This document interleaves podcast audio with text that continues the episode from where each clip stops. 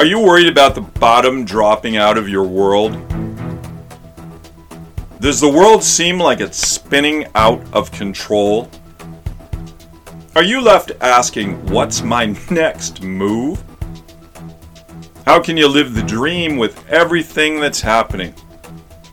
In this episode, we tell you how we live the dream.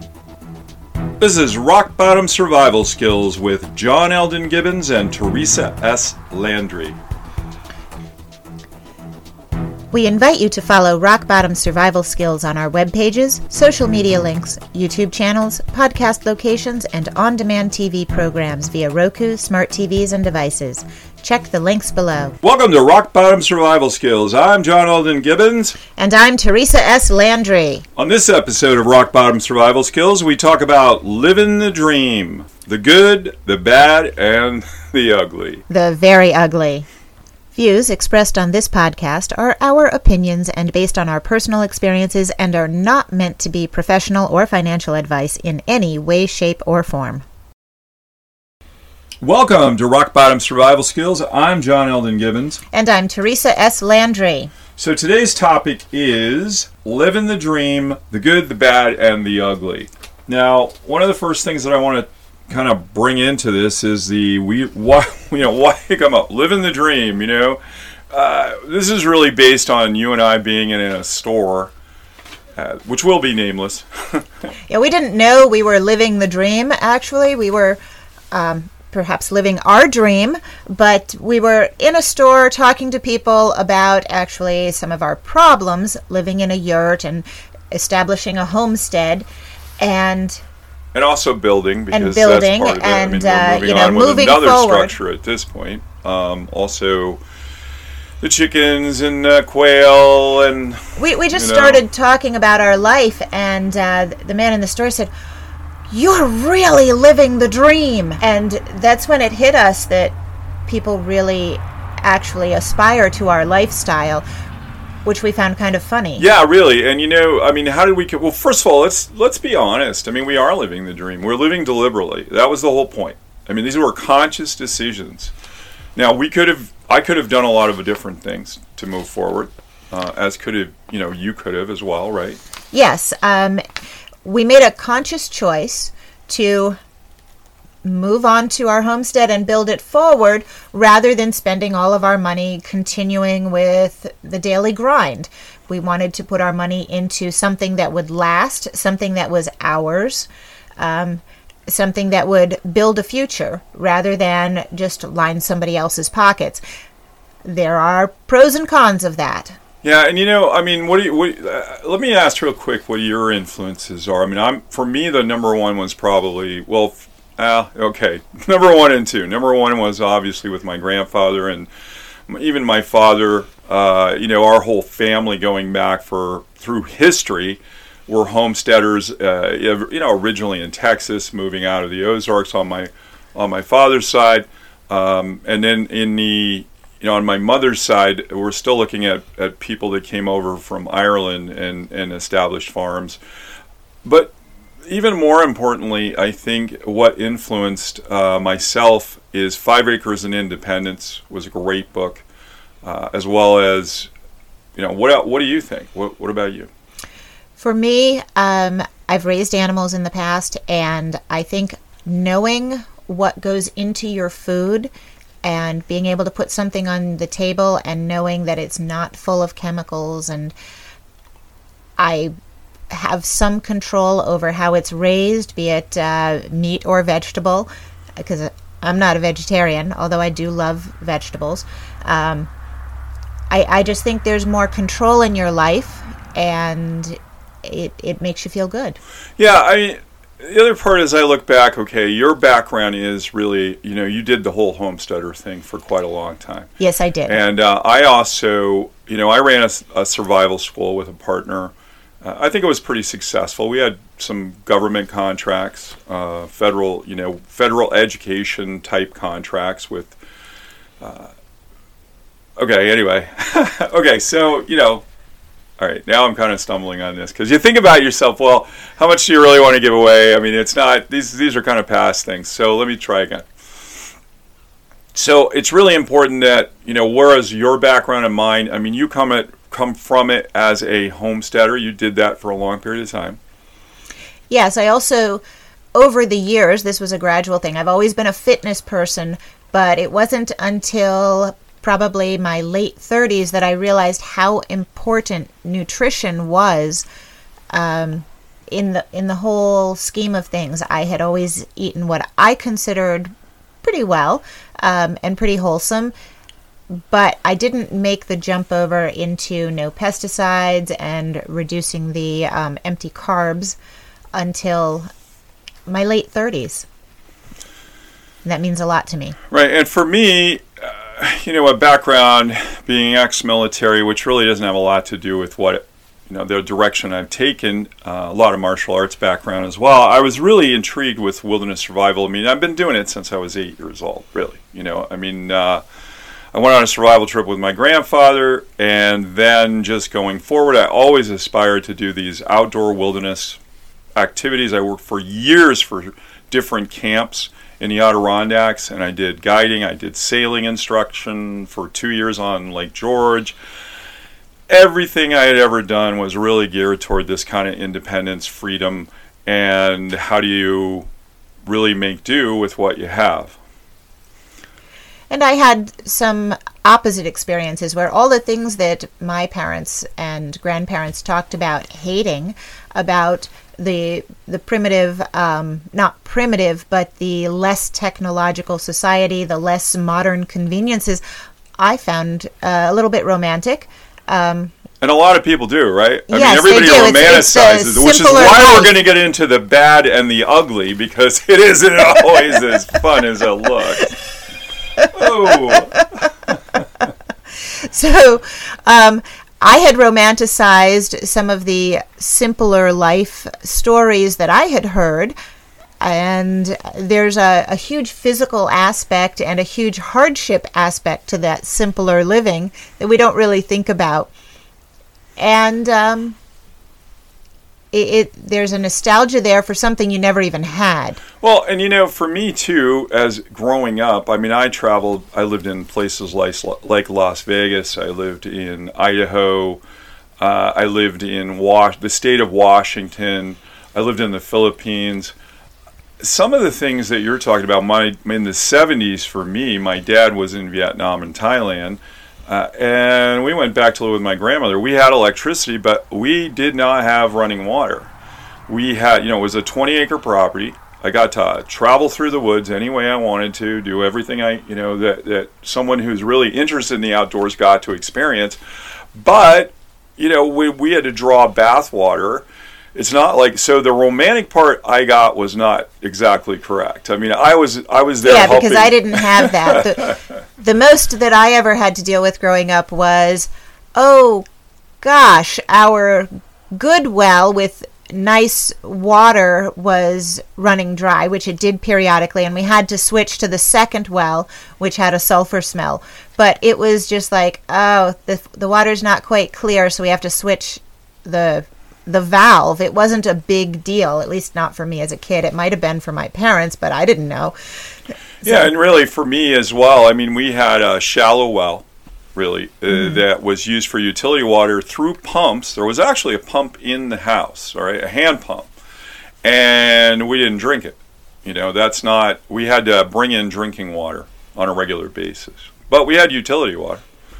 So Yeah. anyway, anyway, go ahead. So this is um, where we come at going toward our personal dreams, and we're pretty united on where we want our end goals to be. We have some issues on how to get there sometimes because we're two different people. But um, you know, we, we're headed for a homestead with an independent lifestyle, one that is not off grid because we do realize how nice conveniences are, but one that is as simple as we can make it in a practical sense. And you know, oh, and you know, we should probably clear something up that we're married, right? I mean, you know, We are married, but but you know, you have your own career, you have your own identity. You, you're an author. Uh, for those of you who don't know, she's she's an author of several books. Some of them are on fitness. One of them, and I gotta I gotta put a plug in here, is Cage Theory. That uh, I just got. I was. I do a lot of the traveling around talking to people. Okay, I mean, and originally the sales, as it were. I, this is my deal, my my process. It, she had been doing these things before I met her, so this isn't something that was really uh, part of us together. It's just that I'm doing other promotions as well, and so we, you know, we get into an agreement. Uh, well, I'm going to move forward, and even when we met, some of our conversations originally were about you know how can we move forward in in these experiences? Like i think at the time you were looking at you know how can you increase things like what video production? And we got into a conversation and we started talking and we developed a friendship and it's gone from there in a very positive direction now for what going on five years. So Yes. yeah. Uh, the other side of this is and this is really important that the the freedom and and the reduction of fear has been huge in this process that we're doing. And by the way, as I digressed, what, you're I not gonna to plug about the Cage. Theory? What's the name of the book? What's that? I said, what? You're not going to plug cage theory? I oh thought yeah, you were plugging cage me here. Oh, so I was in. Okay, so I, This happens all the time. He does not stay on message ever for more than five or ten minutes, unless, of course, it's about sailing. Yeah, yeah, I like sailing. Anyway, uh, I like other things. I love canoeing, you know, uh, and I love. I used to love climbing, rock climbing. I mean, I've done. You know, I got to do. Now, okay, I'm off message. All right, here's the deal: the cage theory. This book, which is about knees and joints and just your experiences from your dance background. Um, she, you know, to plug, Figure skating. yeah, figure Yeah. skating, and uh, you went to school at Rutgers for, at the Mason Mason Gross School of the Arts, and I uh, was a dance major at Bard College for a couple of years. Right, So exactly. So I mean, and well, of course, I know that they don't. So the other part of this is that so this this book, Cage Theory, I was in uh, one of the bookstores that I talked to people, and uh, and and there happened to be a guy there who had bought the book. And he told me that it's the only. And, and let me give you a little background on him. He's a guy who sails. All right, he's been in sailing races. He's an older gentleman, and he he does you know ski racer. His daughter's a ski racer, I think, or equestrian as well. And he said it's the only book on on fitness that he's ever taken a highlighter out to highlight it. And I think that was a huge, huge. because I focus on the joint health and not the actual muscle building, because well, everybody does that, and the joints are where you mostly get your injuries. Um, Yeah, and It- you know, what, let's say, you know, again, disclaimer. I mean, you're not a physical therapist. That's not the point of the book. It's really an exercise-based stretching. I mean, Yeah, what it's- it's and- just but you general are certified joint in health. that area. I mean, you were well, I've well for years. yes, you have I, been a for years I did personal, training trainer, and right? um, so, I did uh, yeah. fitness Right. um, of all sorts but it's a different decades. category. If you're looking for physical therapy, we're not talking about that. This is sports-based exercise and stretching, right? I mean, Yeah, I mean, if you keep injuring the same thing over and over, obviously you have a structural problem in your body. And if the doctor tells you that there's nothing that needs to be medically treated, then you need to exercise differently. And that's what this is about. And it, and it can be a bridge. Uh, and one of the things is a lot of what you do is a bridge kind of training, right? Where you're getting somebody to the point where they're willing to go to the gym, where they're willing to put in the.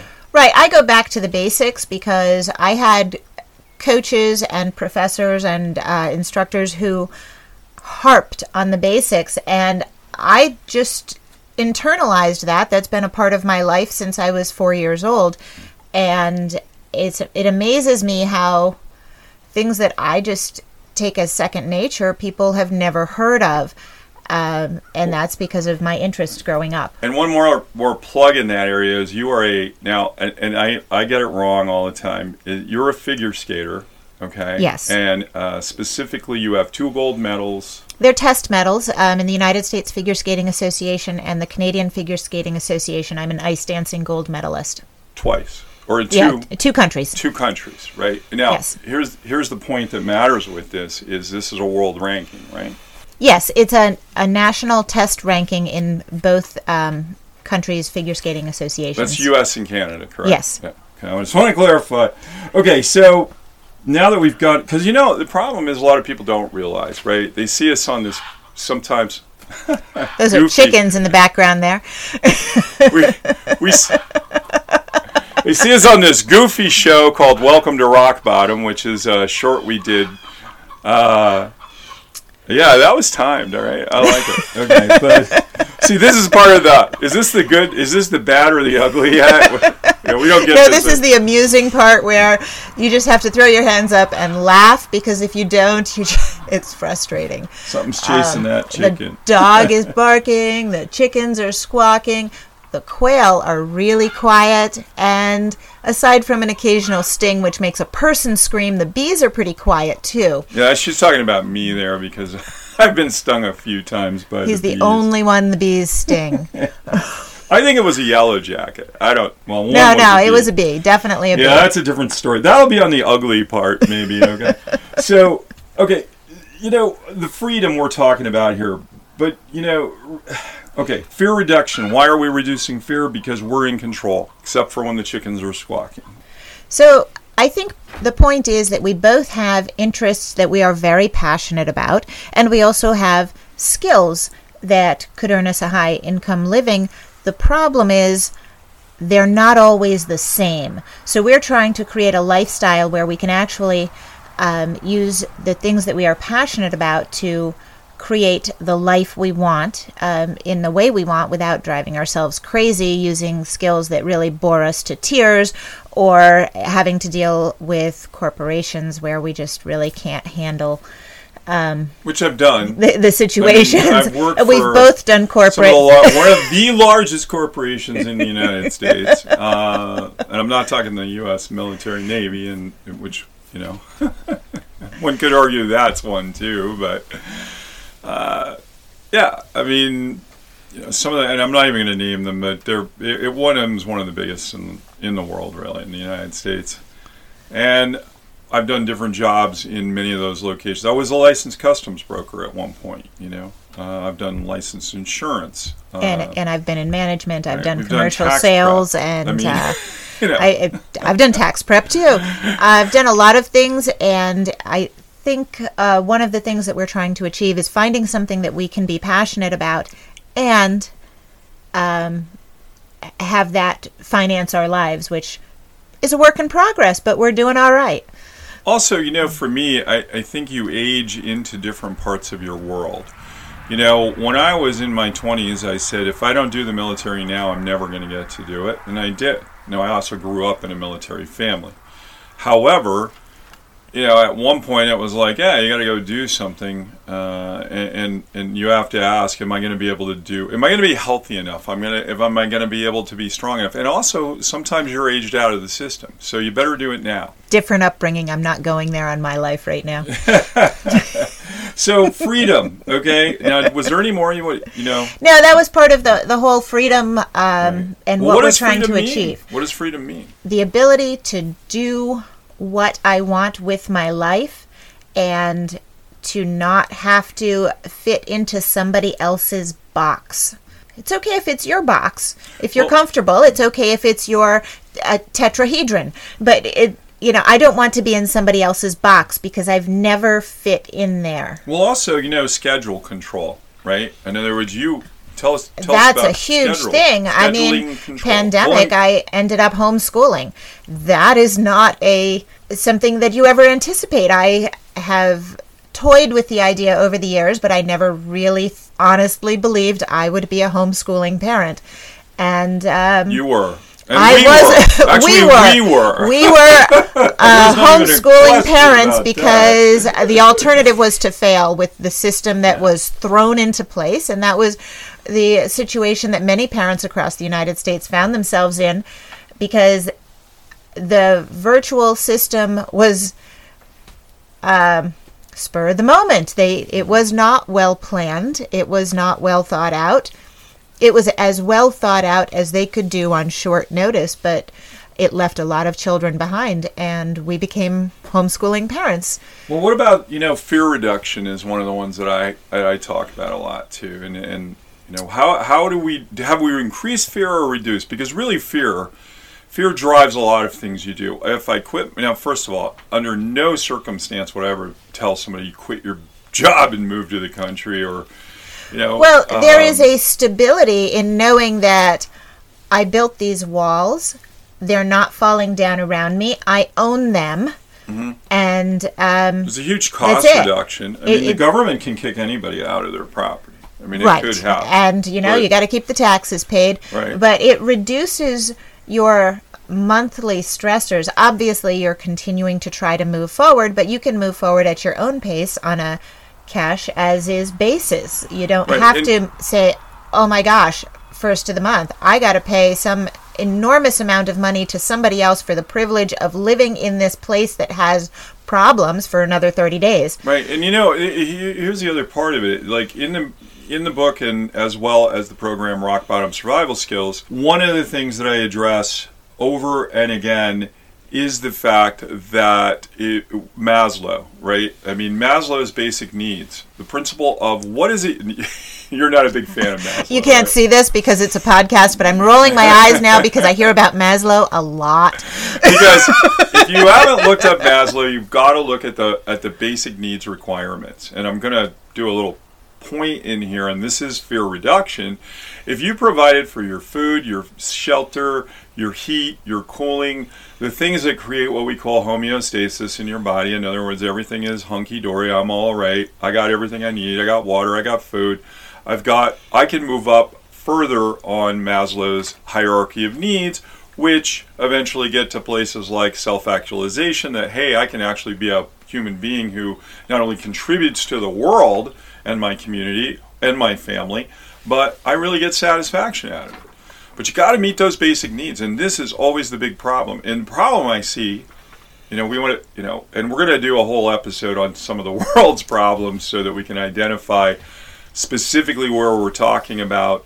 Uh, but I'll give you a, a quick down is like transportation. If you don't have transportation and you're isolated, man, I mean, I'm looking at it going, and we talked about this yesterday, right? Yeah, because we were going to different grocery stores because, you know, you want to get the most out of your dollar, especially when prices are rising. And um, we were at a store that had significantly lower prices on their meats, and we they do their own butchering and they, they have good quality. So it's not just like they're sending you the dregs. They actually have quality meats at about half the price of one of the big box stores in town.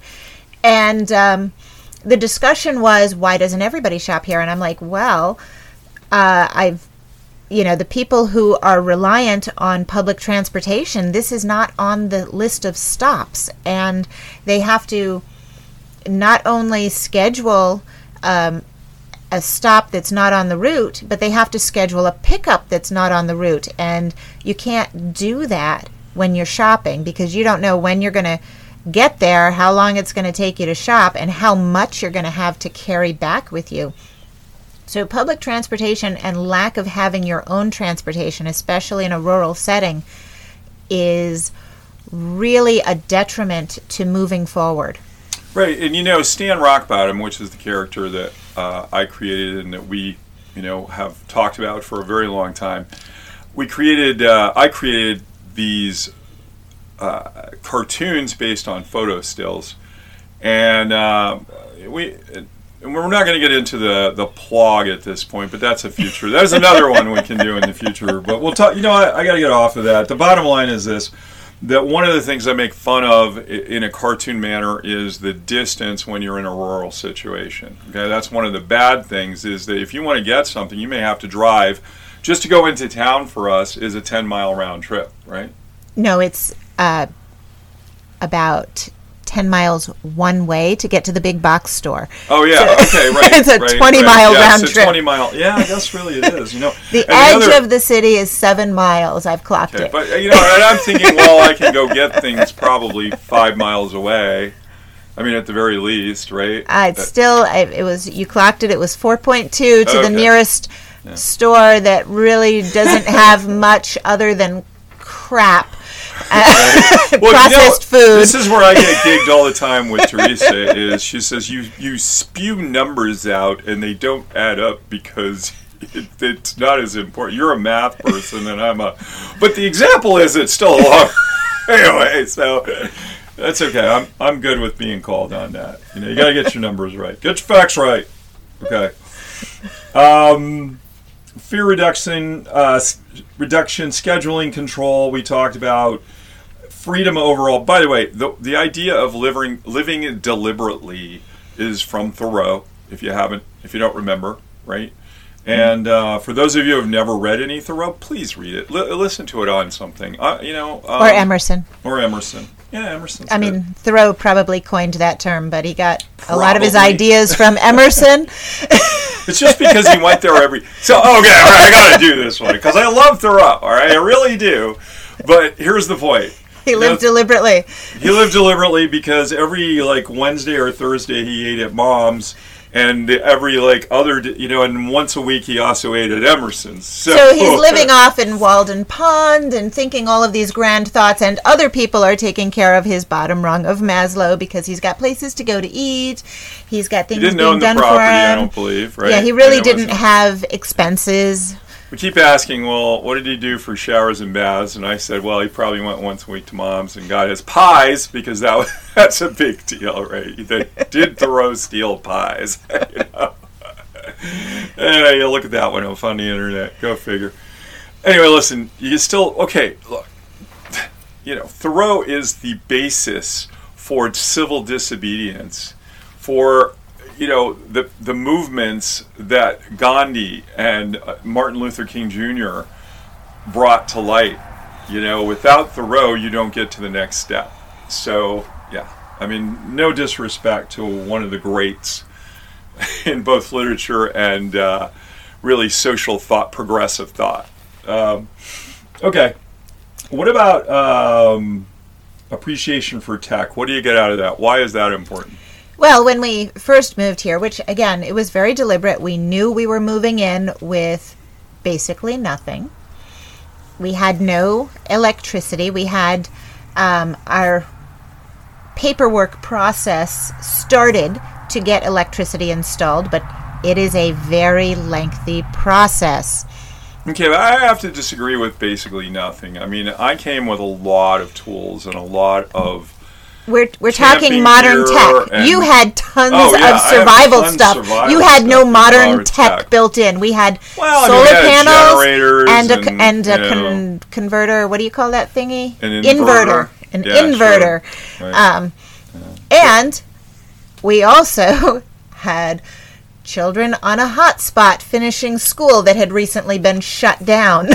right. Exactly. yeah. Sure. We had. Um, energy, high energy needs with low energy production, and we had to learn how to compensate.